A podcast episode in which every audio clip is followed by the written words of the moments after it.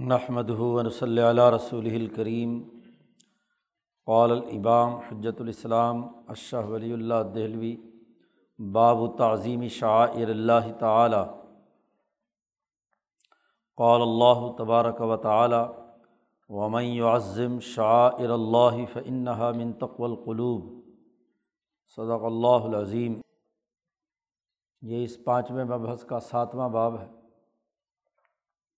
اور اس میں اصول البر میں پانچواں بنیادی اثاثی اصول بیان کیا جا رہا ہے۔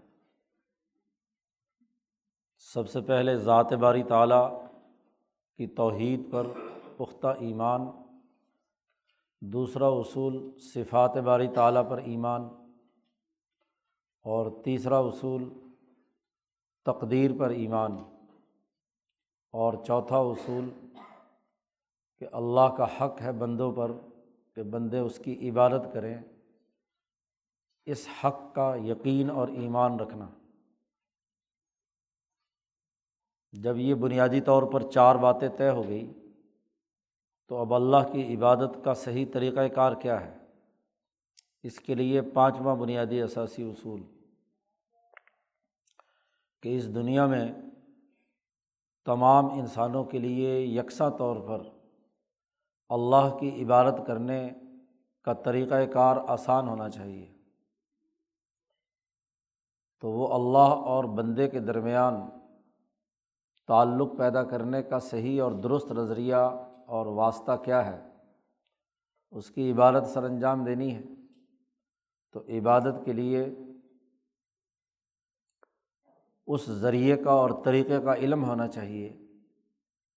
اس کی عظمت دل کے اندر ہونی چاہیے، جس کے ذریعے سے انسان کا تعلق اللہ تبارک و تعالیٰ سے قائم ہو جائے۔ اس کے لیے یہ باب قائم کیا گیا ہے۔ باب کا عنوان ہے اللہ تعالیٰ کے شاعر کی عظمت اور اس کی تعظیم کا دل میں ہونا۔ چار ایمانیات سے متعلق چیزیں تھیں اور جب ایمانیات کے چار بنیادی پہلو دل، دماغ اور پورے یقین کے ساتھ انسان میں پیدا ہو گئے، تو اب عملی طور پر انسان کے تمام اعضاء میں عظمت خدا بندی پیدا ہونا ضروری ہے۔ تو عظمت کے لیے شاعر جن کے ذریعے سے اللہ تک پہنچا جا سکے، وہ دل میں ہو۔ چونکہ پہلے چار کا تعلق تو ذات باری تعالیٰ سے تھا۔ اس لیے وہاں ایمان کا لفظ استعمال کیا ہے۔ اور یہ اللہ تک پہنچنے کا ذریعہ ہے۔ تو جو چیز اللہ سے نسبت رکھتی ہے، اس کی عظمت ہے۔ اس کی عظمت دل و دماغ میں ہونی چاہیے۔ اس لیے یہ عنوان قائم کیا اور اس پر دلیل سب سے پہلے قرآن حکیم کی آیت لائے ہے۔ اللہ تبارک و تعالیٰ نے ارشاد فرمایا ہے، ومن یعظم شاعر اللہ جس آدمی نے اللہ کے شاعر کی عظمت اپنے دل میں پیدا کی، تو فنحا من تقول القلوب۔ تو یہ دلوں کے ادب میں سے ایک اہم ترین ادب ہے۔ حضرت شیخ الہند نے ترجمہ کیا ہے تقو القلوب، دلوں کا ادب۔ دل معدب ہوں، مہذب ہوں، تو عظمت آتی ہے۔ دلوں میں ادب نہ ہو دلوں کا کسی کے سامنے جھکاؤ نہ ہو تو عظمت پیدا نہیں ہوتی۔ کسی کی عظمت کا ہونا دراصل دلوں کے نرم ہونے اور مہذب ہونے سے عبارت ہے۔ تو قرآن حکیم نے اصول البر میں شاعر اللہ کی عظمت کو دلوں کے آداب میں سے شمار کیا ہے۔ اس کی اہمیت شریعت میں کیا ہے؟ اسے شاہ صاحب نے سب سے پہلے بیان کیا ہے۔ اور اس کی حقیقت واضح کی ہے۔ تعریف کی ہے۔ اور پھر کوئی چیز دنیا میں شاعر بنتی کیسے ہے؟ اس کے بننے کا پہلے پروسیس بیان کیا ہے۔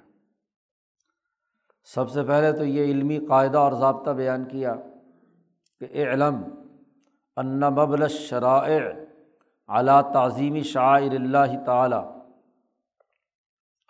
جتنی بھی شرائع الہیہ ہیں، اللہ کی طرف سے تورات، زبور، انجیل، موسوی، عیسوی اور محمدی شریعتیں، ان تمام شریعتوں کی بنیاد اللہ کے شاعر کی عظمت پر ہے۔ جتنے بھی قوانین ذیلی اور ضمنی بیان کیے گئے ہیں،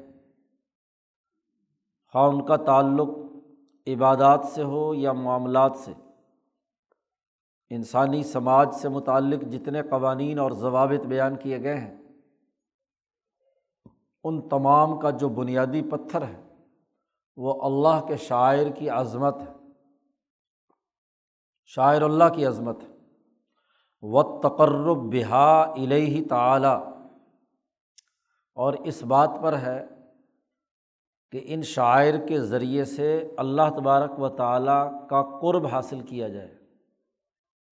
اللہ تک پہنچنے کا ذریعہ اسے سمجھا جائے۔ کسی بھی حکومت کے جو بنیادی اثاثی امور ہیں اس کے جاری کردہ قوانین پر انسان تبھی عمل کرتا ہے۔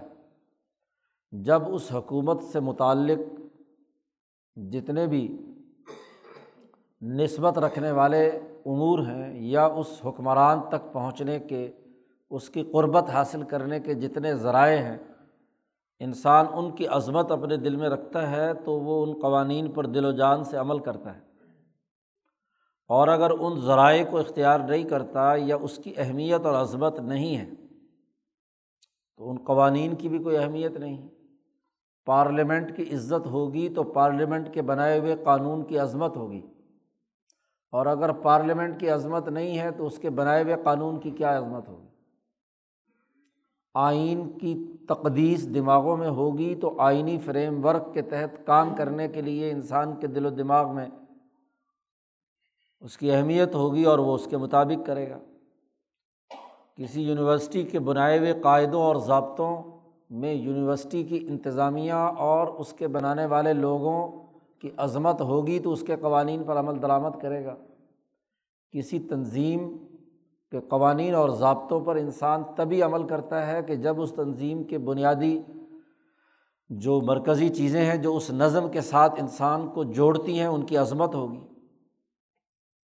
تو تمام دنیا بھر کے شرائع اس کی بنیاد خاص طور پر جن کا تعلق اللہ کی حکمرانی سے ہے، وہ اللہ کے شاعر کی عظمت پر قائم ہے۔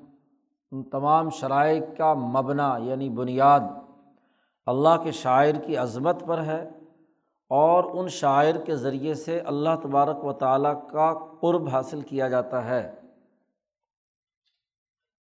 وزال کا اس کا ایک سبب اور اس کی وجہ اور اس کی ایک حقیقت بھی اسی کے ذمن میں بیان کی جا رہی ہے، لما او منا الہی جیسا کہ ہم پچھلے بحثوں میں ایک جگہ پر یہ بات بطور اشارے کے بیان کر کے آئے ہیں۔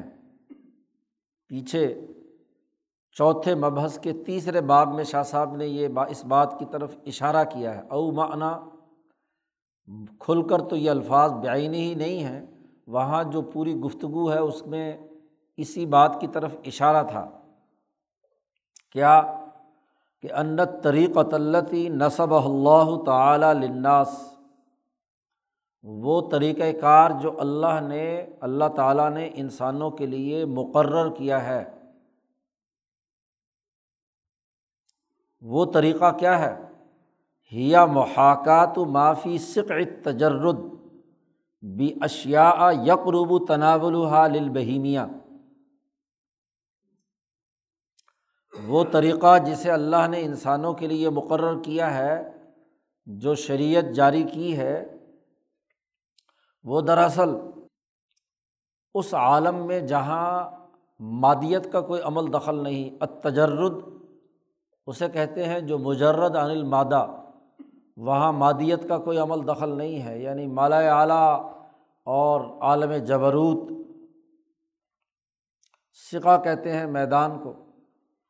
تو اس عالم جبروت کے میدان میں جو بھی کچھ ہے، یہ طریقہ دراصل اس کی نقل اور حکایت ہے۔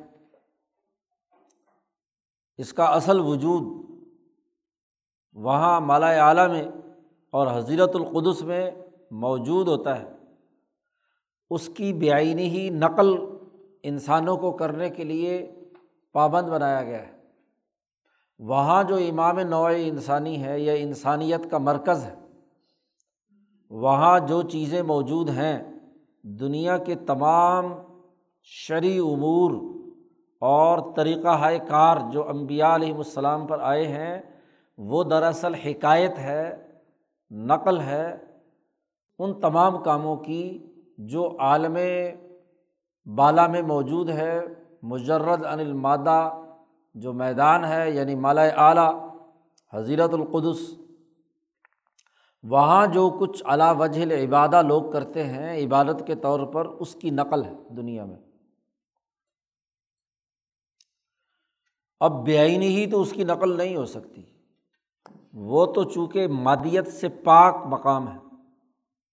وہاں تو جتنے بھی اعمال فرشتے یا وہاں مقرب بندے کر رہے ہیں، اس کا تعلق مادیت کے دائرے سے نہیں ہے۔ وہ روحانیت یا نورانیت کے دائرے کا عمل ہے۔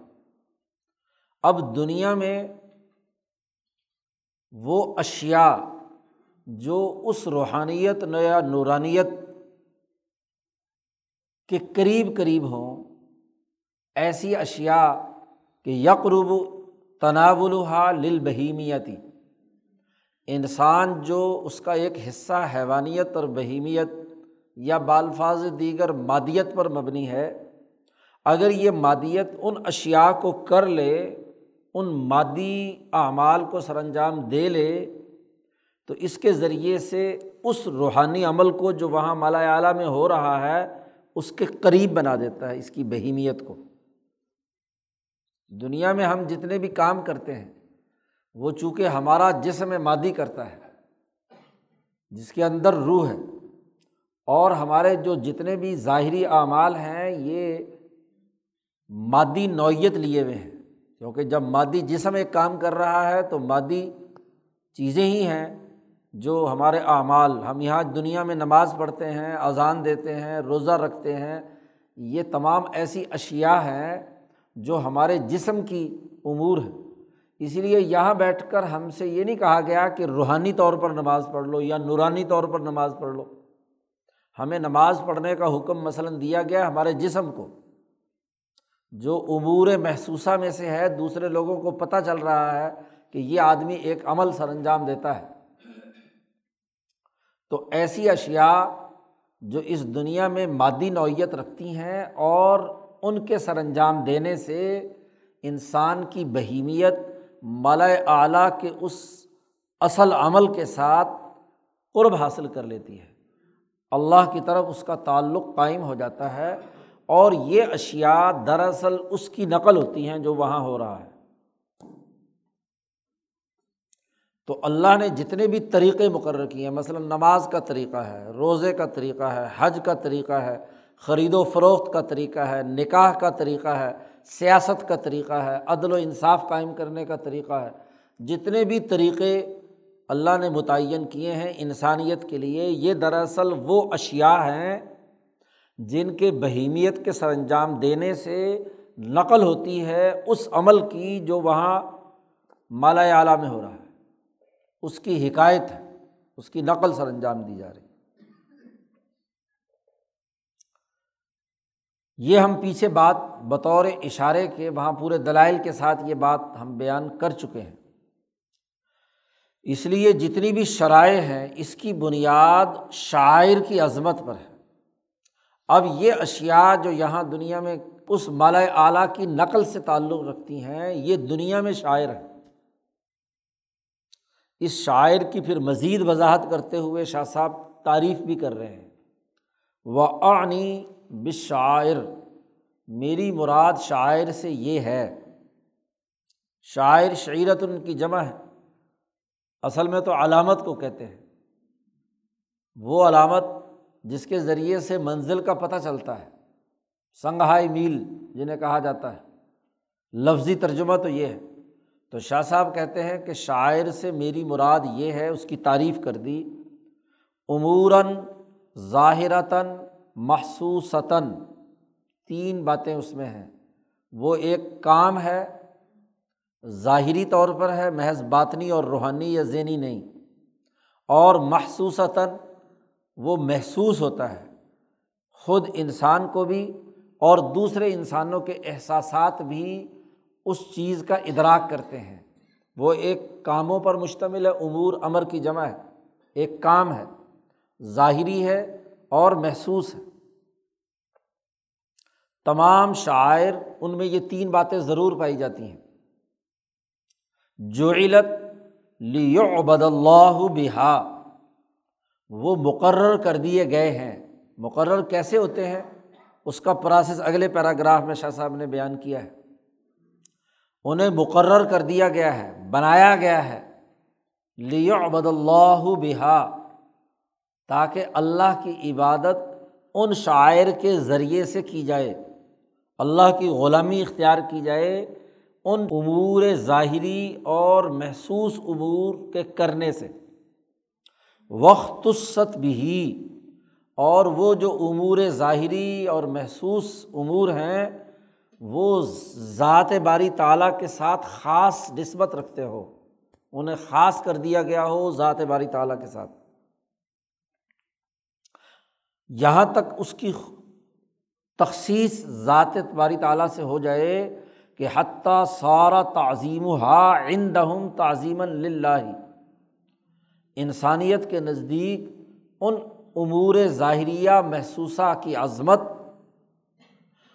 اللہ کی عظمت شمار ہوتی ہو۔ اس طریقے سے وہ اللہ کی عبادت کے لیے وہ امور ظاہریہ محسوسہ مقرر ہو جائیں۔ اور اللہ کے ساتھ وہ اس طریقے سے خاص ہو جائیں کہ اگر ان کی عظمت کی جائے تو اللہ کی عظمت انسان سمجھے۔ سارا تعظیم ہا ہم تعظیم اللہ اور و تفریت فی جم ہا تفریتاً فی جم بلّہ اور اگر وہ امور ظاہریہ محسوسہ اس کی اگر توہین کی جائے یا اس کو کم سمجھا جائے اس کی جناب میں کوئی کوتاہی کی جائے، تو اس کو وہ انسان اللہ کی جناب میں کوتاہی سمجھے۔ اس طرح انسانیت میں ان تمام امور ظاہریہ محسوسہ کی حالت ہو جائے۔ اور یہی نہیں، بلکہ یہ تعظیم یا توہین کے جو اثرات ہیں رکیزہ ظالی کا فی سمیمی قلوب ہم ان کے دلوں کی گہرائی میں یہ بات ایسے طریقے سے داخل ہو جائے کہ گویا کہ ان میں گڑ گئی، رکیزہ، رکزہ کہتے کسی چیز کو کسی کے اندر گاڑ دینا، زمین میں جیسے کوئی چیز گاڑ دیتے ہیں۔ ایسے ہی وہ یہ پوری کیفیت کہ یہ جو امور ظاہریہ محسوسہ ہیں، جن کے ذریعے سے اللہ کی عبادت کی جا رہی ہے اور اللہ کے ساتھ وہ خاص ہو گئے، یہ امور اور ان کی عظمت ان انسانوں کے دلوں کی گہرائی میں گڑ جائے۔ رکیزہ گاڑ دی گئی ہو۔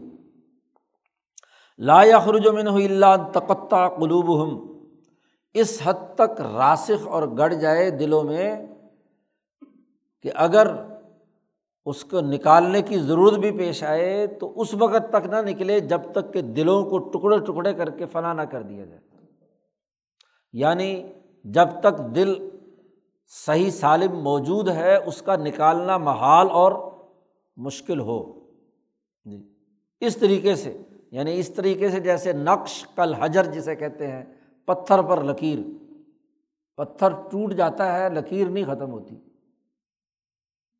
تو اس طریقے سے وہ عظمت اور وہ اللہ کے ساتھ عبادت کرنے کی، اس ظاہری امور کی خصوصیت اتنی پختہ ہو جائے کہ دل توڑ بھی دیے جائیں، کاٹ بھی دیے جائیں تو تب بھی وہ دلوں سے نہ نکلے۔ اس کو کہتے ہیں شاعر۔ یہ شاعر کی تعریف کر دی۔ اب یہ شاعر کوئی ایک دن یا دو دن میں بنتے ہیں، جس کا جی چاہے اپنی طرف سے بنا لے۔ نہیں، اس کا بھی ایک بڑا پروسیس ہے، بڑا طویل اور بڑا لمبا۔ وہ شاعر اس کا منہج بیان کیا جا رہا ہے کہ شاعر دنیا میں پیدا کیسے ہوتے ہیں؟ یعنی وہ امور ظاہرہ محسوسہ، ظاہری اور محسوس کام جو شاعر کی شکل اختیار کرتے ہیں تو کیسے اختیار کرتے ہیں؟ کس طریقے سے دلوں کے اندر وہ اتنا راسک ہو جاتے ہیں کہ دل توڑ بھی دیے جائیں، کاٹ بھی دیے جائیں تو وہ نہیں نکلتے اس میں سے۔ شاہ صاحب نے اس کو بڑی وضاحت کے ساتھ یہاں پر بیان کیا ہے۔ علمی انداز میں شاہ صاحب کہتے ہیں وہ شاعر انما تصیر و شاعر۔ شاعر شاعر اس کے علاوہ کسی اور شکل میں نہیں بنتے جو آگے ہم بیان کر رہے ہیں۔ بنہ جن طبیعی یہ ایک طبیعی اور مسلسل منہج اور راستے کو اختیار کرنے کے نتیجے میں شاعر شاعر بنتے ہیں۔ ایک طبیعی اور فطری عمل جس کے نتیجے میں یہ شاعر شاعر بنے۔ ہیں اور اس کے بننے کا طریقۂ کار یہ ہے ظال کا ان نفوس ہم بے عادتن و خصلطن انسانی نفوس اور ان کی روحیں کسی ایسی عادت یا کسی ایسی خصلت پر مطمئن ہو جائے۔ کوئی عادت انسان کو پسند آئی اور بار بار بار بار کرنے کے نتیجے میں وہ عادت پیدا ہو گئی ایسی کہ اس کے بغیر اسے چین نہیں ہوتا۔ ایک ہے عادت عادت کا تعلق انسانی جسم کے عمل سے ہے اور ایک ہے خصلت کہ ان عادات کے مسلسل کرنے کے نتیجے میں جو خلق پیدا ہوتا ہے۔ جو اس کی معنویت دل و دماغ میں راسک ہوتی ہے، اسے خصلت کہتے ہیں۔ یہ جو امور ظاہرہ محسوسہ ہیں، یہ خلق اور عمل، خصلت اور عادت دونوں سے مل کر بنتے ہیں۔ تو انسانی نفوس کسی عادت اور خصلت پر مطمئن ہوتے ہیں اور اس درجہ مطمئن ہو جاتے ہیں ان انسانوں کے دل اور نفوس کے تصیر و من المشہورات ضائع التی تلحق بالبدیہیات الاولیہ۔ وہ عادت اور وہ خصلت۔ ایسے مشہور کام کی طرح ہو جائے جو لوگوں میں، تمام انسانوں میں پھیلا ہوا ہے۔ اور اتنا مشہور، اتنی مشہور وہ عادت اور خصلت ہو جائے جیسے بدیہیات اولیہ ہوتے ہیں۔ یہ ایک منطقی اصطلاح استعمال کی ہے، بدیہیات کا لفظ استعمال کیا جاتا ہے۔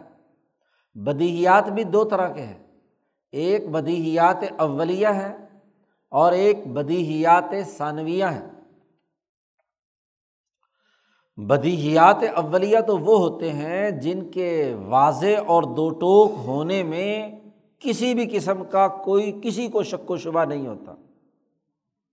بدیہیات اولیہ ایک ایسے جملے کو کہتے ہیں۔ قضیہ ہوتا ہے، ایک جملہ ہوتا ہے، جو اتنا دو ٹوک واضح اور قطعی ہوتا ہے کہ اس میں جو حکم لگایا گیا ہے یا جو بات کہی گئی ہے، وہ بالکل صحیح اس کے دونوں اطراف کے اندر پوری پائی جاتی ہے۔ یہ ایک منطقی بحث بھی ہے اور گرامر کی بحث بھی ہے۔ کہ ہر جملے میں ایک مبتدا ہوتا ہے اور ایک خبر ہوتا ہے، ایک فعل ہوتا ہے اور ایک اس کا ایک فائل یا مفول ہوتا ہے۔ ہر جملہ فعلیہ ہو یا اسمیہ، اس میں کوئی نہ کوئی حکم لگایا جاتا ہے۔ زید القائم زید کھڑا ہے، تو کھڑا ایک فعل ہے اور زید کے اوپر ہم نے ایک حکم لگایا ہے کہ وہ کھڑا ہے۔ اب یہ قضیہ ہے، ایک جملہ ہے۔ تو جو حکم لگایا جا رہا ہے، اس کی نسبت دوسرے جملے کی نسبت سے قطعی ہو، اس میں کسی قسم کا شک و شبہ نہ ہو۔ مثلاً، یہ جملہ استعمال کرنا کہ الکل اعظم و من الجز۔ کل جو ہوتا ہے، یہ ہمیشہ اس کے اجزاء میں سے کسی ایک جز سے بڑا ہوتا ہے۔ کیونکہ جو اجزاء سے مل کر ایک کل بنا ہے، تو یقیناً وہ کل جو ہے، وہ اس جز سے کیا ہوگا؟ بڑا ہوگا۔ یہ ایک بدی ہی بات ہے۔ یا جیسے سورج نکلا ہوا ہے دن کے وقت میں، بدیہیات اولیہ میں سے، وغیرہ وغیرہ۔ یعنی جو تمام چیزیں کامن سینس کے مطابق ہر آدمی اس کو مانتا ہے، اس کو بدی اولی کہتے ہیں۔ لیکن ایک کام بار بار کرنے یا کچھ علمی حلقوں میں کوئی چیز اتنی کامن ہوتی ہے کہ وہ بدی ہی بنتی ہے اس علمی حلقے یا اس سائنس یا ٹیکنالوجی میں اور وہ اتنی زیادہ استعمال میں آتی ہے کہ وہ بدیہیات اولیہ کے مشابے ہو جاتی ہے۔ یعنی وہ بھی بدی ہی بات ہوتی ہے۔ وہ بھی ایسی ہی ہوتی ہے کہ جو تسلیم شدہ ہے۔ اس میں کوئی بھی آدمی اس کا انکار جو اس فیلڈ سے کم از کم تعلق رکھتے ہیں، وہ اس کا انکار نہیں کرتے۔ یہ بدیہیات ثانویہ کہلاتا ہے۔ تو انسان کسی عادت اور کسی خصلت پر مطمئن ہو جائے اور وہ عادت اور خصلت انسانوں میں اتنی مشہور، اتنی پھیل جائے کہ گویا کہ وہ بدیہیات اولیہ کے ساتھ جا ملے۔ بدی چیز ہو جائے، شمار ہو۔ ولا تقبل التشکیق اور اس کو، وہ تشکیق کو قبول نہ کرے۔ کوئی شک کی بات اس کے اندر اس عادت اور خصلت کے نتائج سے متعلق نہ ہو۔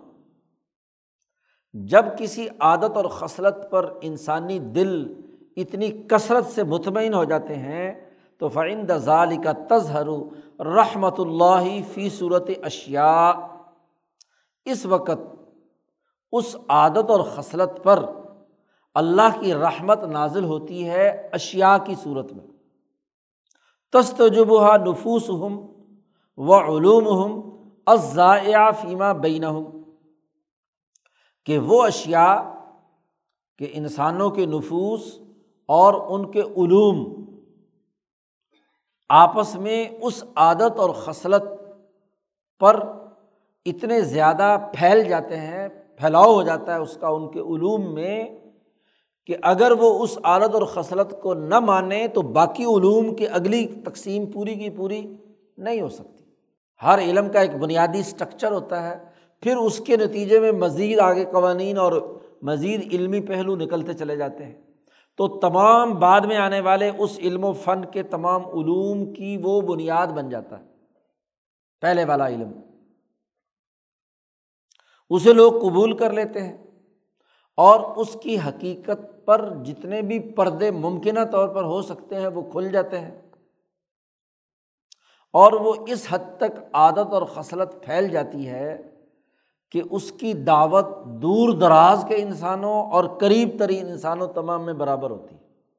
گویا کہ وہ انسانی فطرت کے ایسے بنیادی اثاسیات میں سے وہ عادت اور خسرت بن جاتی ہے کہ آپ مشرق میں، مغرب میں، شمال میں، جنوب میں، جس علاقے میں بھی چلے جائیں، وہاں کے لوگ اس عادت اور خصلت کو فطری اور طبی طور پر سر انجام دیتے ہیں۔ پہلے مرحلے میں وہ عادت انسانی نفوس میں مطمئن ہوئی، انسانی نفوس ان پر مطمئن ہوئے، فطری طور پر ان کے نزدیک وہ بدیہیات اولیہ میں ہوئی۔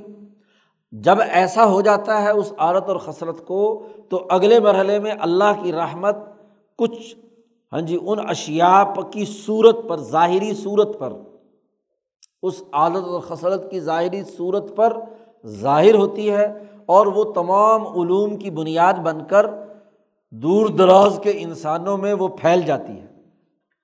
دو مرحلے ہو گئے۔ تیسرا مرحلہ فائندہ ظالی کا یق تب علیہم تعظیم ہوا جب اس طریقے سے پوری انسانیت میں وہ چیز پھیل جائے، تو پھر اگلے مرحلے میں اس کی عظمت کا آڈر یعنی فرمان الہی بھی جاری ہو جاتا ہے۔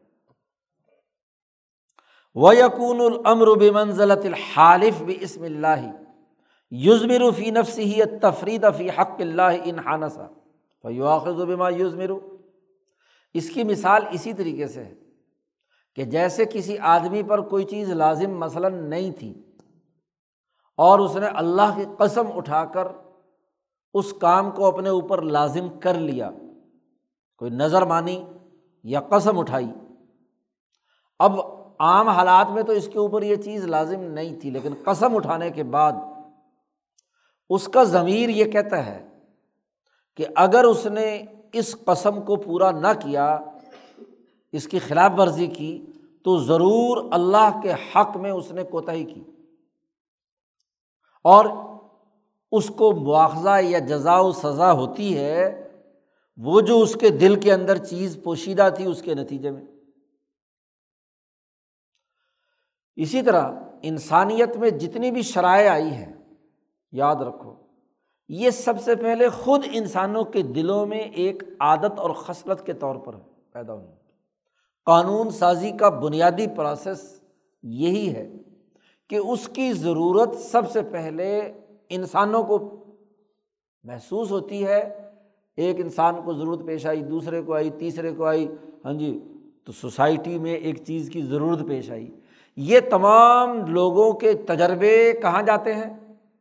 پہلے تو دنیا کی بات کر لو، کسی ملک کے اندر پارلیمنٹ میں جاتے ہیں۔ پارلیمنٹ اس کے تمام اعداد و شمار اکٹھی کرتی ہے۔ اور پھر اس کا جائزہ لیتی ہے کہ کیا یہ جو کام دو، چار، پانچ، دس، بیس، سو، پچاس مختلف لوگوں نے کیا ہے، کیا یہ واقعتاً انسانی مسئلہ ہے ہمارے ملک کے لوگوں کا؟ اور اگر اس کا تجزیہ کر کے مختلف ڈیٹا اکٹھا کرنے کے بعد پتہ چلے کہ یہ تو ایک عمومی مسئلہ بنتا جا رہا ہے۔ تو اس کے لیے کوئی نہ کوئی کیا ہے؟ قانون سازی ہونی چاہیے۔ تو پھر پارلیمنٹ اس کے لیے غور و فکر کرتی ہے، اپنی اپنی آرا دیتی ہے اور جب اس پارلیمنٹ کا اجماع ہو جاتا ہے، اتفاق ہو جاتا ہے اور جو سربراہ مملکت ہے، وہ اس قانون کو کیا ہے، منظور بھی کر لیتا ہے۔ تو اب وہ کیا ہے؟ وہ اب تحریر جاری ہو گئی۔ ہاں جی اللہ کی رحمت نازل ہوئی، وہ پہلے قانون اجماع نے کیا، پھر اللہ نے بھی اسے کیا ہے، فرض کر دیا مثلاً، یا اس حکمران نے بھی اس کو فرض کر، تحریر آرڈیننس جاری کر دیا کہ آئندہ بھائی یہ جو کام کر رہے تھے لوگ، یہ اس قوانین اور ضابطوں کے تحت کریں گے تاکہ ان کے درمیان جھگڑا اور لڑائی کا معاملہ نہ پیش آئے۔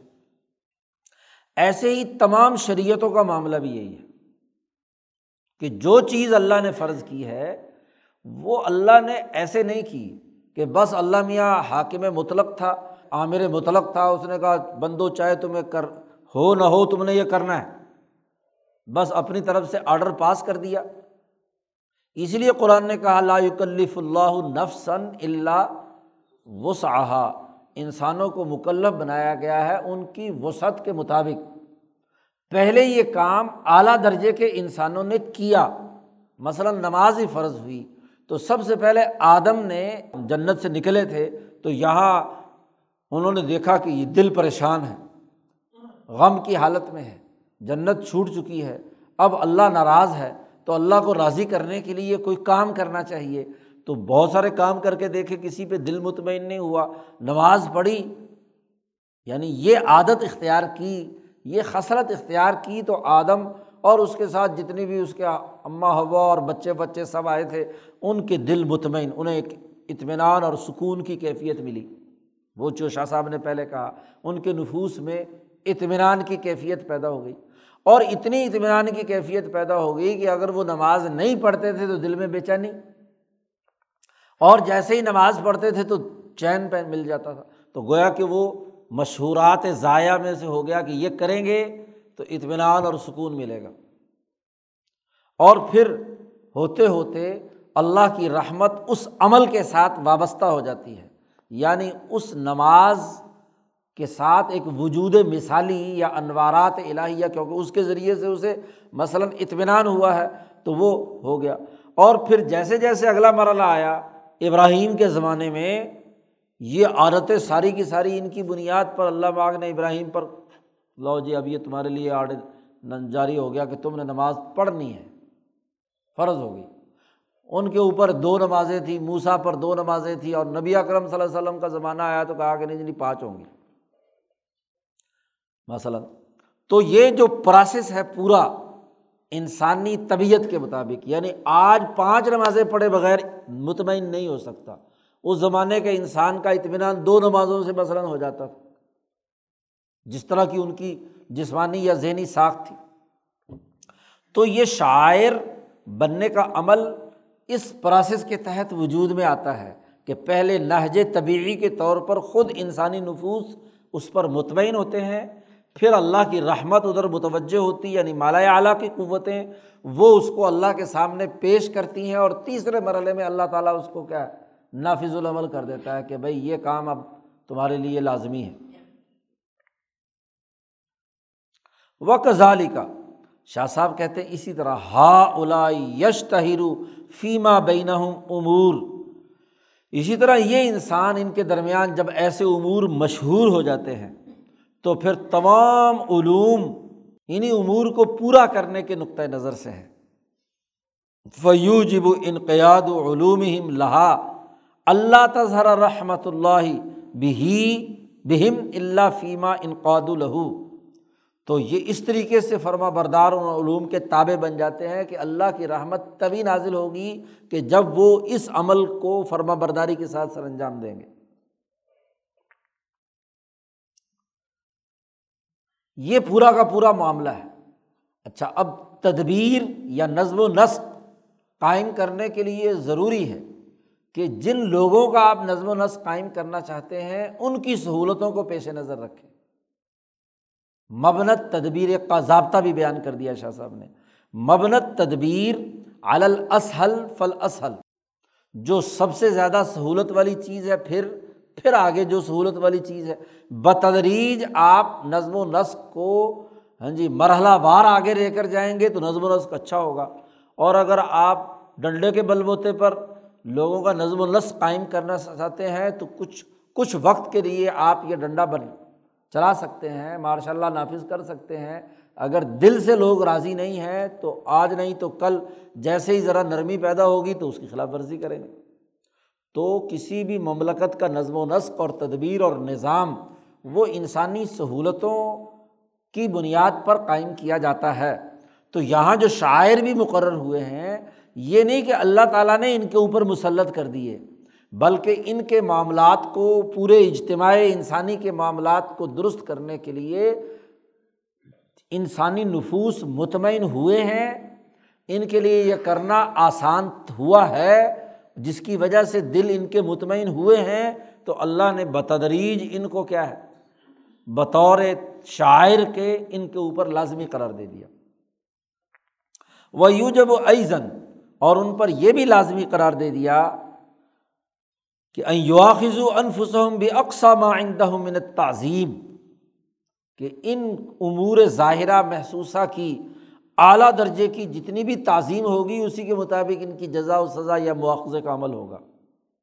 لہنا کمال ہم ہوت تعظیم اللہ دلا شوب ہو احمال، اس لیے کہ ان انسانوں میں، انسانی نفوس میں اطمینان اور کمال کی کیفیت تبھی ہوگی کہ جب ان کے دلوں میں اس کام کی ایسی تعظیم ہو کہ جس کے ترک کرنے کا کوئی ملاوٹ کا عمل نہ ہو، لا یشوب ہو اس کے اندر کوئی مکسنگ نہ ہو، احمال، فضول چھوڑ دینے کی۔ ذمہ داری کے ساتھ، پوری عظمت کے ساتھ اس کو وہ انسان قبول کرے، تبھی اس کے نتائج کمال کی صورت میں ظاہر ہوں گے۔ یہ شاعر کے بننے کا بنیادی پروسیس ہے۔ وما او جب اللہ تعالیٰ شعین علیٰ عبادی لفاعدن ترج یہاں ایک سوال پیدا ہوتا ہے کہ اللہ نے جو شاعر مقرر کیے اور احکام جاری کیے کہ یہ شاعر اور یہ کام آپ کو کرنے ہیں،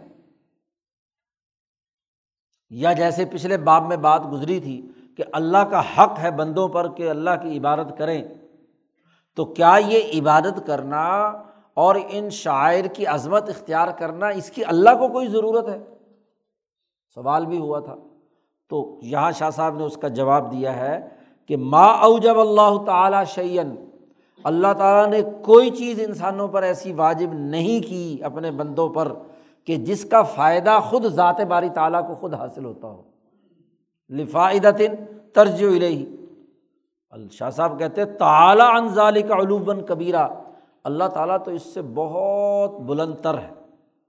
بہت اونچے درجے کی ذات ہے، اس کو اپنے فائدے کے لیے کسی انسان پر کوئی قانون اور کوئی شاعر واجب نہیں کیے گئے۔ بل الفائدہ تو ترج الہم بلکہ اس کا فائدہ خود ان انسانوں کی طرف جاتا ہے کہ وہ جب یہ چیزیں اختیار کریں گے تو ان کے نفوس میں کمال پیدا ہوگا، اطمینان پیدا ہوگا، ترقی آئے گی، کامیابی ملے گی۔ وکان و بحیث لا یوکم ملون اللہ بتعظیم الاقسا اور گویا کہ انسان ایسی حالت میں ہے کہ جب تک وہ ان شاعر کی اعلیٰ درجے کی تعظیم نہیں کریں گے تو خود ان کی ذات میں کمال حاصل نہیں ہوگا۔ ان کی تکمیل نہیں ہوگی۔ فعزو بیما اندہم تو جو بھی اور جس درجے کی وہ تعظیم کریں گے اسی کے مطابق ان کا مواخذہ کیا جائے گا اور وہ امیرو اور انہیں حکم دیا گیا ہے کہ اللہ یو فرتو فی جم بلّہ اللہ کی جناب میں کوئی کوتاہی مت کرے، ہلکا پن ہونے کا مظاہرہ مت کرے۔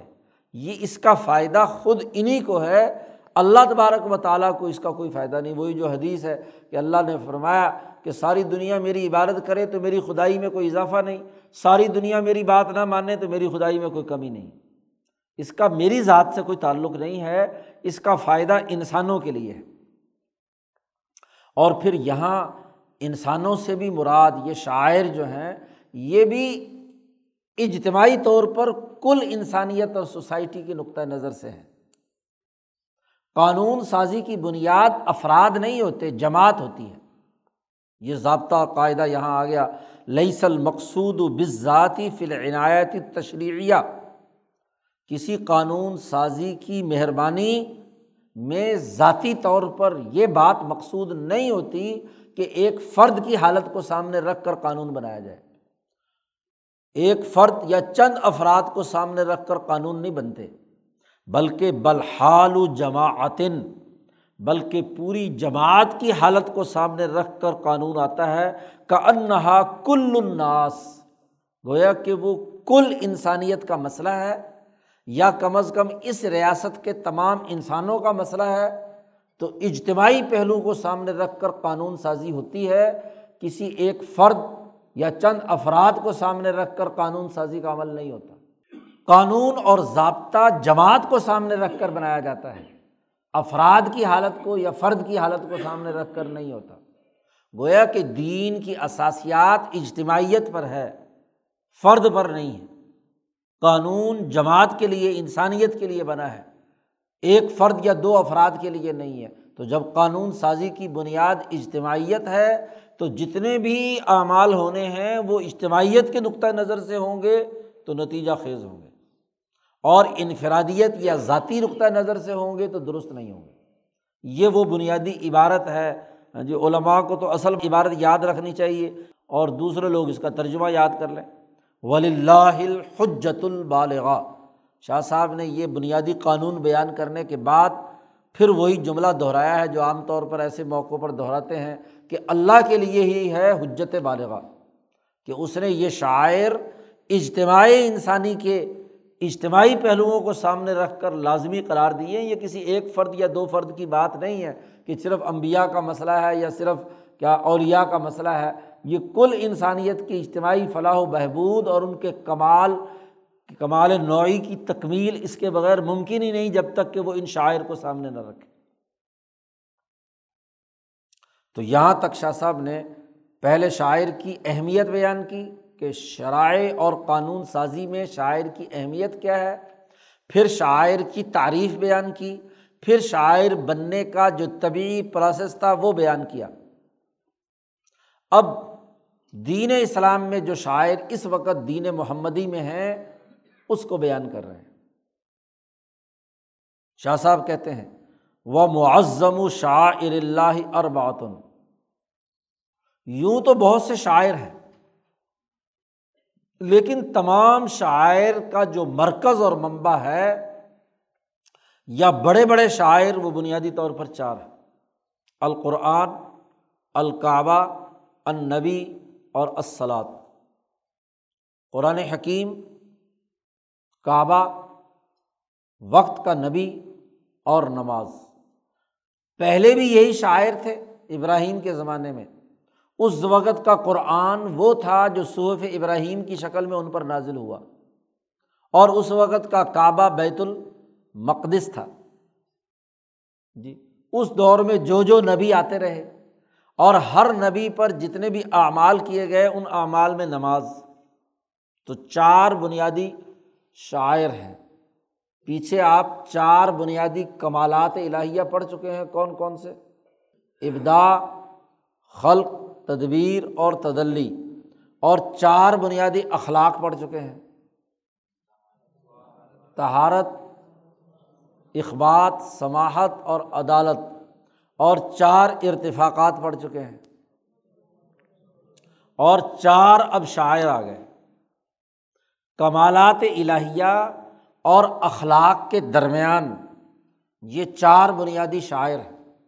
جو کمال الہی کے ساتھ یعنی ذات باری تعالیٰ کے ساتھ جوڑنے کا واسطہ اور ذریعہ ہے۔ چار، اور یہ چاروں کے چاروں ایسے کام ہیں، ایسے امور ہیں جو ظاہری بھی ہیں اور محسوس بھی ہیں۔ امور ظاہرتن محسوسۃن اب چاروں کی شاہ صاحب ترتیب بار حقیقت بیان کرتے ہیں۔ امبل قرآن سب سے پہلے قرآن۔ قرآن کیوں شاعر میں سے بنا؟ تو شاہ صاحب، اس کو انسانوں کی حکمرانی اور انسانی معاشروں کی تشکیل کے امور کے تناظر میں بات سمجھا رہے ہیں۔ فقان الناس الشاع فیمہ بین لوگوں میں یہ بات آپس میں تمام لوگوں میں پھیلی ہوئی ہے۔ اور وہ کیا ہے؟ شاع فیمہ بین رسائل الملوک الا رعایا کہ بادشاہوں کے خطوط ان کے رعایا کی طرف، عوام کے نام، حکومتی آرڈیننس کا جاری ہونا یہ دنیا کے ہر معاشرے کے اندر ہے۔ کوئی ایسی سوسائٹی نہیں کہ جہاں کوئی نظام حکومت موجود ہو اور جو حکمران ہیں وہ اپنے عوام کی رہنمائی اور بہتری کے لیے قوانین اور فرامین جاری نہ کریں۔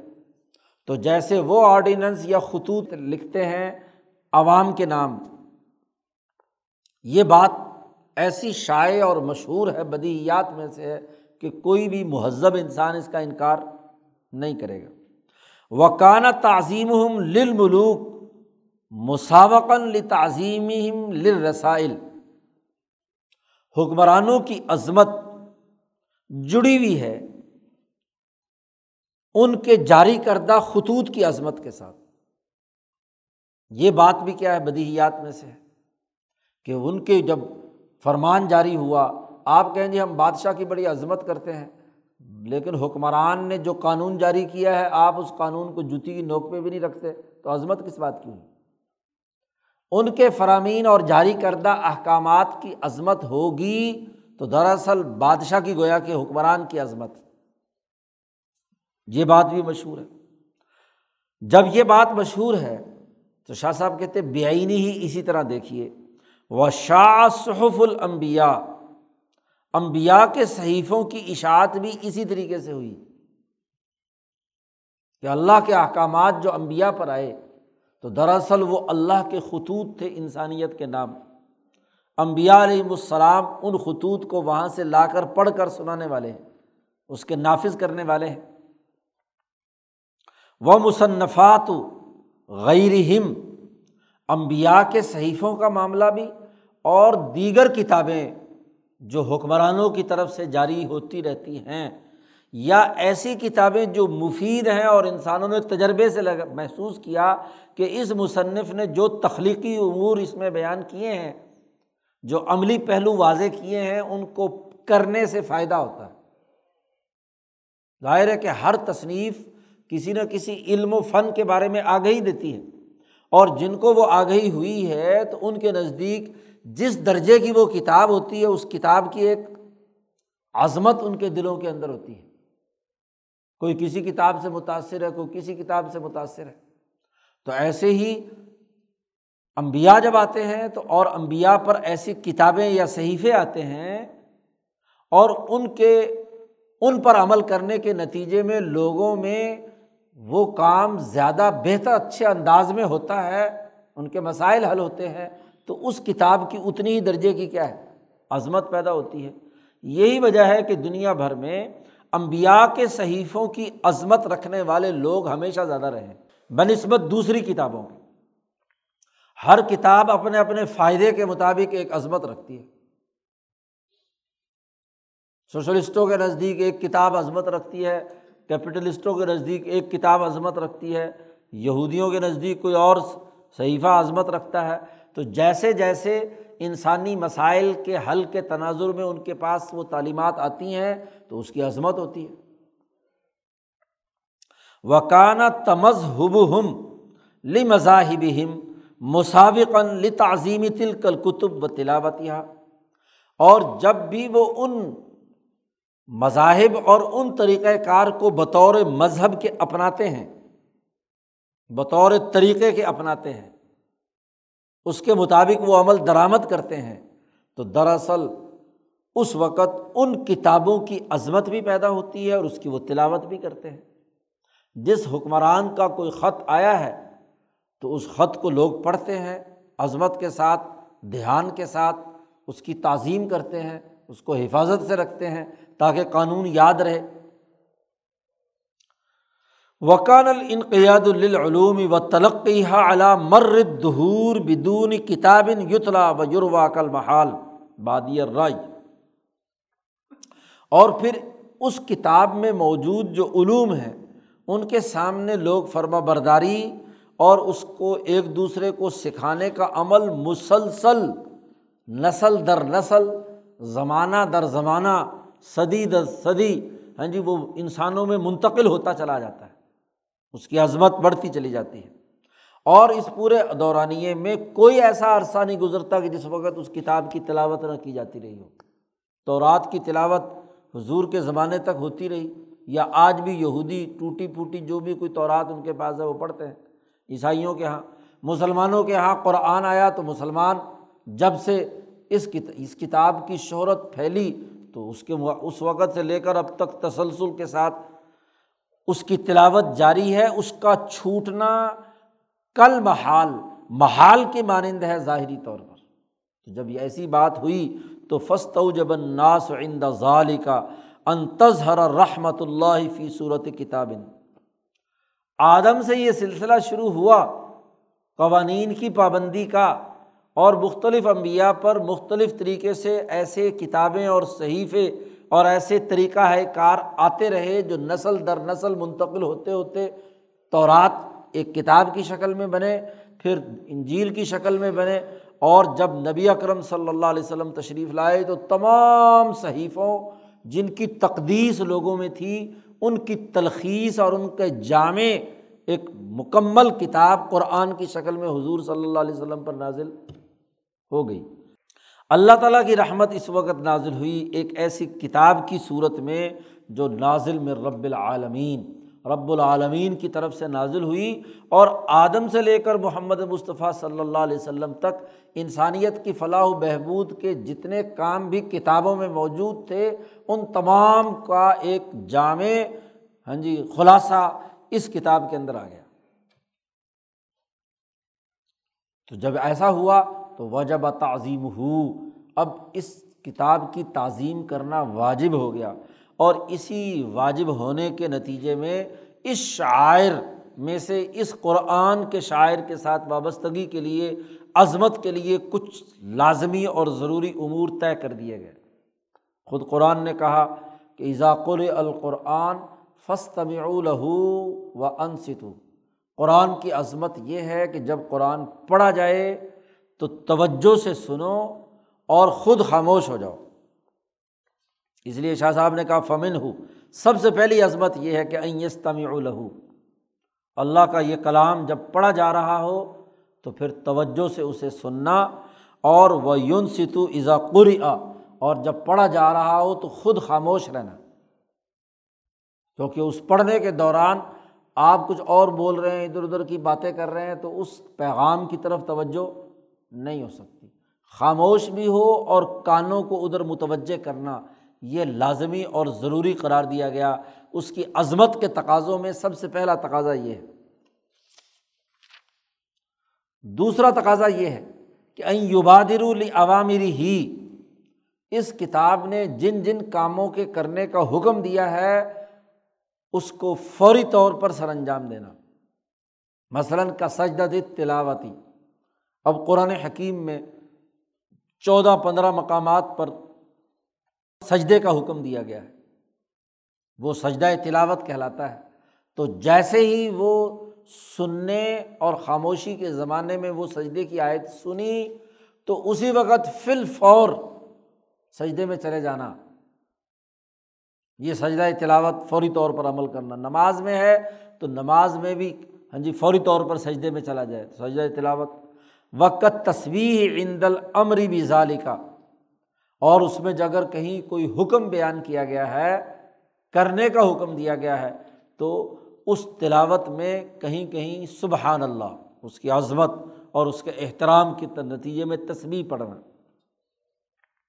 نمبر تین، اس قرآن کی عظمت میں سے ایک اور پہلو یہ بھی ہے کہ بغیر پاکیزگی اور تہارت کے قرآن حکیم کو نہ چھوا جائے۔ لا لا متحرون اس کو چھوئیں گے تبھی جب پاک ہو ناپاکی کی حالت میں اس کو ہاتھ نہ لگایا جائے۔ تو یہ چند ایک عظمت کے پہلو ہیں۔ ہاں جی قرآن حکیم کی تعظیم، شاعر میں سے قرآن کے اس شاعر کا سب سے بڑا احترام ہاں جی جو خود قرآن نے بیان کیا ہے، وہ تین یہ بنیادی چیزیں ہیں۔ اور پھر جو کچھ اس میں موجود ہے، اسے، اس پر عمل کرنا، نمبر ایک۔ وہ عمل کعبہ۔ دوسرا شاعر میں سے اہم ترین کعبہ ہے۔ کعبے کا معاملہ کیا ہے؟ تو شاہ صاحب نے اس کی بھی حقیقت بیان کی کہ فقان الناصفی ضمن ابراہیم علیہ السلام۔ ابراہیم علیہ السلام کے زمانے میں لوگ توغلوفی بنا علم عابد بلکناس اس زمانے میں لوگ انتہا درجے کا مبالغہ کرتے تھے۔ بہت جد وجہد اور کوشش کرتے تھے کہ عبارت گاہیں بنائیں، کنائس کنیسا وہ بھی عبارت کو کہتے ہیں، عبارتیں والے بنائیں۔ اور چونکہ اس زمانے میں، ابراہیم کے زمانے میں جو کفر و شرک کا نظام موجود تھا، تو مثلاً کوئی سورج کو پوچھتا تھا، کوئی چاند کو پوچھتا تھا، تو چاند کے نام پر اور سورج کے نام پر انہوں نے عبارت گاہیں بنائی ہوئی تھیں۔ مثلاً ایسی عمارت بنائی کہ جہاں سورج نکلتے ہی سب سے پہلے وہاں پڑے تو وہاں کھڑے ہو کر سورج کی پوجا کی جا سکے۔ یا چاند طلوع ہوتے وقت ہی کیا ہے؟ چاند پر نظر پڑے اور چاند کی عبادت کی جا سکے۔ تو جو چاند کی پوجا کرنے والے تھے، انہوں نے چاند کے لیے چاند گھر بنایا اور جو سورج کی پوجا کرنے والے تھے، انہوں نے سورج گھر بنایا۔ اسی طریقے سے جو دیگر سیاروں کو، کوئی قطبی تارے کو پوجتا تھا، کوئی زہرا کو، کوئی مریخ کو، کوئی فلکیات کا اس زمانے کا نظام تھا، تو جو جو جس جس ستارے کی پوجا کرنے والے اور پوجا کرنے کی وجہ بھی یہی تھی کہ وہ اس ستارے کے ماتحت پیدا ہوئے ہوئے ہوتے تھے۔ کسی کو سورج سے مناسبت، تو دراصل اس کے ذائچے میں اس کا جو پیدائشی خانہ ہے، وہ سورج کا ہوتا تھا۔ اس لیے وہ سورج کی پرستش کرتے تھے۔ جو چاند کے خانے میں پیدا ہوئے، وہ چاند کی کرتے تھے۔ جو زہرا اور مریخ اور مشتری وغیرہ کے خانے میں ہوتے تھے، وہ ان کی پوجا کرتے تھے، تو ہر ایک نے اس کے مطابق گھر بنا رکھے تھے۔ بیت الشمس، بیت القمر، بیت الفلاں، بیت فلاں۔ و سارا عندہم اتوجہ المجرد غیر المحسوس بدونی ہیکلن یبنا بھی اسم ہی ان کا خیال یہ تھا کہ وہ ذات جو مجرد انل مادہ ہے، غیر محسوس ہے۔ اصل میں بات کیا تھی؟ جیسا کہ آپ نے پڑھا ہے کہ ابراہیم علیہ السلام سے پہلے مظاہر قدرت کو اللہ کے ساتھ جوڑنے کا ذریعہ بنایا جاتا تھا۔ تو جو پہلے کے لوگ تھے، کوئی سورج، کوئی چاند، کسی کو ذریعہ بناتے تھے۔ تو ذات جو غیر مادی ہے، عام انسان کا اس کے ساتھ ربط اس مادی دنیا میں کسی نہ کسی واسطے سے ہوتا ہے۔ تو انہوں نے واسطہ بنایا ہوا تھا وہ گھر، جس گھر میں یکسوئی کے ساتھ سورج کو دیکھ سکیں اور سورج کے واسطے سے اللہ تک پہنچے۔ کوئی چاند کو دیکھے اور چاند کے واسطے سے اللہ کو پہنچے۔ اسی طرح باقی ستاروں۔ لیکن وقت گزرنے کے ساتھ ساتھ بعد والے لوگوں کے نزدیک سورج ہی اصل ہو گیا۔ وہ جو اللہ تک پہنچنے والا عمل تھا وہ کیا ہے؟ تو اب وہ سورج کو دیکھنا ایک رسم بن گئی یا سورج کو سامنے رکھ کر یوگا کے کرتب کرنا ایک رسم بن گئی، اس کا، اس کے ساتھ کوئی تعلق نہیں رہا۔ تو ابراہیم علیہ السلام کے زمانے میں یہ سارا سلسلہ چل رہا تھا اور ان کا خیال یہ تھا کہ یقور الحلول فی ہی کہ ذات باری تعالیٰ اس سورج کے اندر حلول کر گیا اور یہ چاند کے اندر آ گیا کہ وہ اس اپنے زورا مریخ کے اندر آ گیا۔ یہ ان کا خیال تھا۔ و تلبس بھی تقریباً تقرب من امراً محالن اور ان کے نزدیک انسان کا اس اللہ کے رنگ میں رنگا جانا گویا کہ محال ہے۔ اگر سورج کی روشنی میں نہایا گیا تو سمجھ لو کہ بیڑا پار ہو گیا۔ یا چاند کی روشنی میں نہایا گیا یا ستارے کی روشنی میں نہایا گیا تو بس یہی کام کافی ہے۔ تدفع عقول باد رائے ظاہری طور پر ان کی عقلیں ان کو دھکیل کر اس کام کی طرف چلی گئی۔ تو گویا کہ اس زمانے میں اس توجبہ اہل ظالق زمان ان تظہر رحمت اللہ بہم فی صورتی بیتن تو اب وہاں لازمی ٹھہرا کہ اس زمانے کے لوگوں کے لیے کہ اللہ کی رحمت ایک ایسے گھر کی صورت میں آئے جس گھر کے ذریعے سے بجائے سورج کو دیکھنے، چاند تک پہنچنے، کسی ستارے تک پہنچنے، اس گھر کے ذریعے سے اللہ تک پہنچنے کا ذریعہ بنے۔ اللہ کی رحمت ایک گھر کی صورت میں نازل ہوئی کہ جس کے انسان طواف کریں اور وہ تقربون بھی اللہ تعالیٰ اور اس کے ذریعے سے اللہ تبارک و تعالیٰ کا تقرب حاصل کریں۔ اللہ کے انوارات اس بیت پر، گھر پر پڑھنے لگے تو وہ بیت اللہ بن گیا، اللہ کا گھر ہو گیا۔ اور پھر ابراہیم سے کہا گیا کہ تم گھر بناؤ، نہ وہ سورج کا ہو، نہ وہ چاند کا ہو، نہ وہ زہرا کا ہو، نہ وہ مریخ کا ہو، وہ میرا گھر۔ ہو اللہ نے انہیں حکم دیا۔ تو انہوں نے، دونوں نے مل کر، ابراہیم اور اسماعیل نے مل کر قواعد اس کی بنیادیں اٹھائیں اور اس پر کیا ہے، بنایا۔ اور پھر اس کے بعد ان دونوں کو حکم دیا گیا کہ انسانوں کو دعوت دو کہ وہ اس بیت اللہ کی طرف آئیں۔ چنانچہ وہ اللہ کی طرف متوجہ، اس گھر کی طرف متوجہ ہوئے۔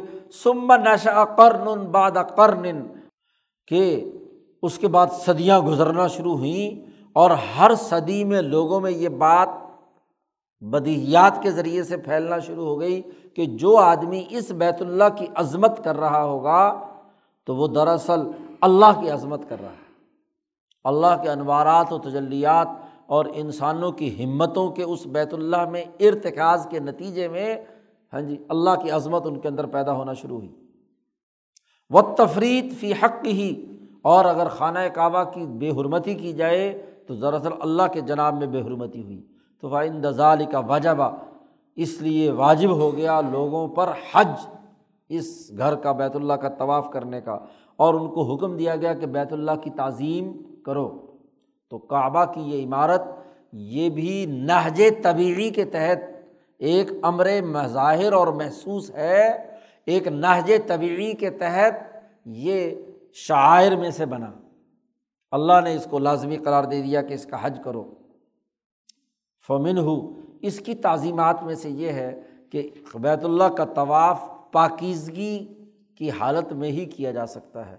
بے وضو یا ناپاکی کی حالت میں بیت اللہ کا طواف نہیں کیا جا سکتا، یہ اس کی عظمت کا تقاضا ہے۔ اور اسی طریقے سے اس کی عظمت کا تقاضا یہ بھی ہے کہ اپنی نماز میں اسی کو قبلہ بناؤ۔ اور بول و براز پیشاب اور پخانے کے لیے بیت الخلاء میں نہ تو اس کی طرف چہرہ کرو اور نہ اس کی طرف پشت کرو۔ کراہیت و استقبالیہ و استدباریہ ان دلغائد یہ بھی عظمت میں سے۔ دو چیزیں ہو گئی تیسرے شاعر میں سے نبی ہے۔ فلم یوسم مرسلن اللہ تشبیہن بے الملوک الا رعایا۔ کوئی پیغام لانے والا، اس کی یہ رسم ایسے ہی ہے جیسا کہ حکمران کوئی فرمان جاری کرتے ہیں اور ان کا فرمان لا کر کسی علاقے، شہر یا کسی جگہ پر باقاعدہ پڑھ کر سنایا جاتا ہے۔ مخبرین بھی امرہم و نہ اور وہ خبر دیتے ہیں کہ حکمران، وقت کے حکمران نے کیا حکم جاری کیا ہے، کس چیز سے منع کیا ہے۔ ولم یوجب علیہم طاعتہم اللہ بعد مساوقت تعظیم تعظیم المرسل عندہم۔ چونکہ حکمران کی عظمت ہوتی ہے بھیجنے والے کی مرسل کی، تو اس کے نتیجے میں جو مرسل ہے، جسے بھیجا گیا ہے ہاں جی اس کی عظمت پیدا ہوتی ہے۔ تو اسی طریقے سے اللہ نے اپنی کتاب کا پیغام دے کر جس رسول کو بھیجا ہے، تو اس رسول کی عظمت ہوگی تو ان قوانین پر عمل درآمد ہوگا۔ اور اگر آپ بھیجنے والے کی کوئی عظمت پیش نظر نہیں رکھیں گے، آنے والے کی، تو پھر آپ اس حکم کی کیا حیثیت ہوگی آپ کے پیش نظر؟ چنانچہ نبی کی تعظیم میں سے یہ ہے کہ اس کی اطاعت اور فرما برداری کرنا واجب ہے۔ وسلاۃ علیہ اس پر درود و سلام بھیجنا لازم ہے۔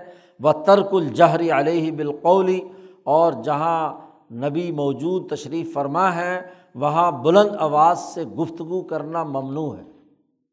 لا تجہر الہو بالقول کجہر باز کم لباس انتحبت اعمالکم و انتم لا تشعرون۔ قرآن نے حکم دے دیا کہ نبی جہاں موجود ہیں آج بھی روضہ رسول صلی اللہ علیہ وسلم کے باہر یہ آیت لکھی ہوئی ہے کہ یہاں حضور صلی اللہ علیہ وسلم اپنے روضہ مبارکہ میں موجود ہیں، کوئی آدمی بلند آواز سے بات نہ کرے، ادب کا لحاظ رکھے۔ لیکن ماشاء اللہ یہ پاکستانی جاتے ہیں۔ ہاں جی عقیدت کے نام پر جو شور شرابہ یہ وہاں مچاتے ہیں ہاں جی تو دیکھنے کے قابل ہوتا ہے۔ بھائی، ریاض الجنہ میں جا کر دو رکعت پڑھنا زیادہ سے زیادہ مصنون ہے۔ لیکن اس دو نماز پڑھنے کے لیے روزہ روضہ رسول کے پاس وہ جو جھگڑے کرتے ہیں، کونیاں مارتے ہیں اور بلند آواز سے شور شرابہ مچا رہے ہوتے ہیں اور ہاں جی جب جیسے ہی وہ پردہ سا کھولتے ہیں شرتے، تو ایسے ریوڑ کی طرح، بکریوں کی طرح بھاگتے ہیں اور وہاں ایک دوسرے کے اوپر گرتے ہیں۔ تو مسجد کی بے حرمتی اور حضور صلی اللہ علیہ وسلم کی بے حرمت، پھر کہتے ہیں جی میں ریاض الجنہ سے اینیاں نکاتا پڑھیاں۔ اور پڑھنے کے لیے جو کچھ تو نے حرکت کی ہے، وہ کیا ہے؟ بے ادبی کی۔ ادب بنیادی چیز ہے۔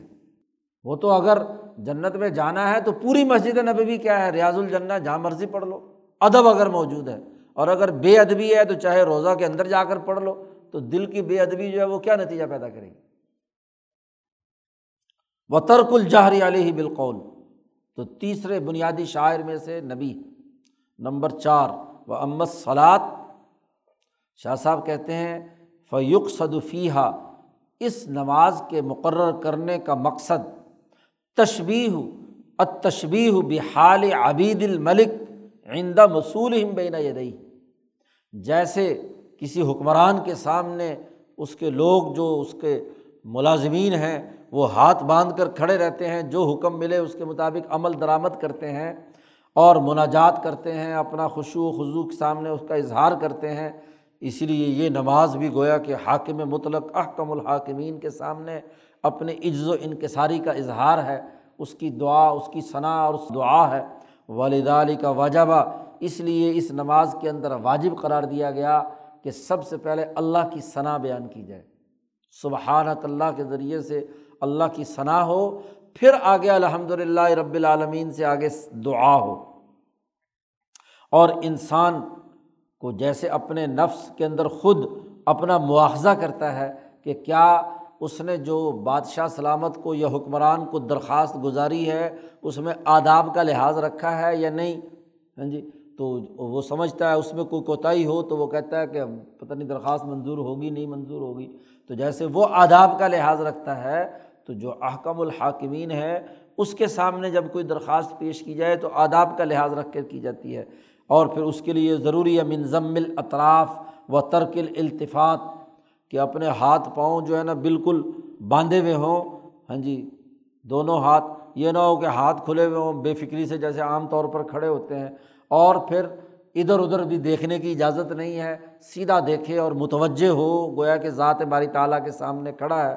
اور اس کے لیے حضور کی حدیث بھی بیان کی یہاں وہ قول صلی اللہ علیہ وسلم حضور صلی اللہ علیہ وسلم کا یہ قول ہے کہ اذا صلی احدکم، جب تم میں سے کوئی آدمی نماز پڑھتا ہے تو یاد رکھو فن اللہ قبل وجہ ہی تو اللہ اس کے بالکل سامنے ہوتا ہے۔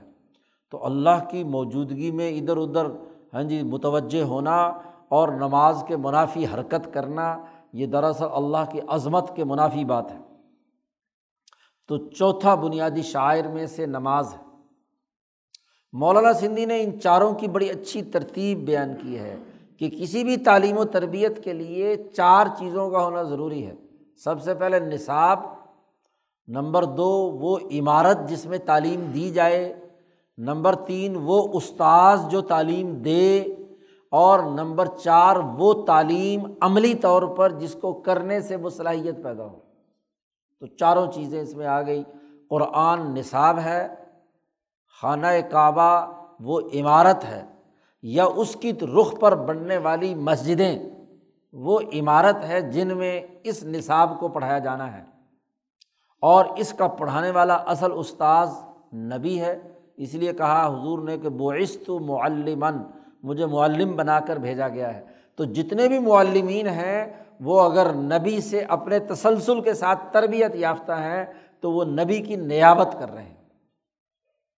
اور اس کا جو پریکٹیکل ہے، تمام تر عبادتوں کا مجموعہ نماز ہے جو معجون مرکب ہے، جس میں روزے کی حالت بھی ہے، جس میں حج کی حالت بھی ہے، جس میں زکوٰۃ کے حوالے سے مال خرچ کرنے کی حالت بھی ہے، اور جس میں دعا اور مناجات بھی ہے۔ تمام امور اس کے اندر پائے جاتے ہیں۔ تو وہ ایک عملی پریکٹیکل ہے۔ تو تربیت کے لیے چار چیزوں کی ضرورت تھی۔ تو چار ہی بنیادی شاعر ہاں جی متعین ہیں۔ باقی جتنے بھی اعمال ہیں، شاعر ہیں، وہ ان چاروں کے ذیلی ہیں۔ یا قرآن سے متعلق ہوں گے، یا کعبہ سے متعلق ہوں گے، یا نماز سے متعلق ہوں گے، یا نبی کی عظمت سے متعلق ہوں گے۔ تو پانچویں اصول البر میں تعظیم شاعر اللہ ہے۔ یہ نیکی ہے۔ اور اس کی عظمت کا نہ ہونا یہ اسم ہے، یہ گناہ ہے۔ اور ان گناہوں کے نتیجے میں ان چاروں کی بے ادبی کرنا وہ گویا کہ گناہوں کے زمرے میں شمار ہوتا ہے اور اس کی سزا کا مستوجب انسان کو بنایا گیا ہے۔ چلو جی بس کرو۔ اللہ۔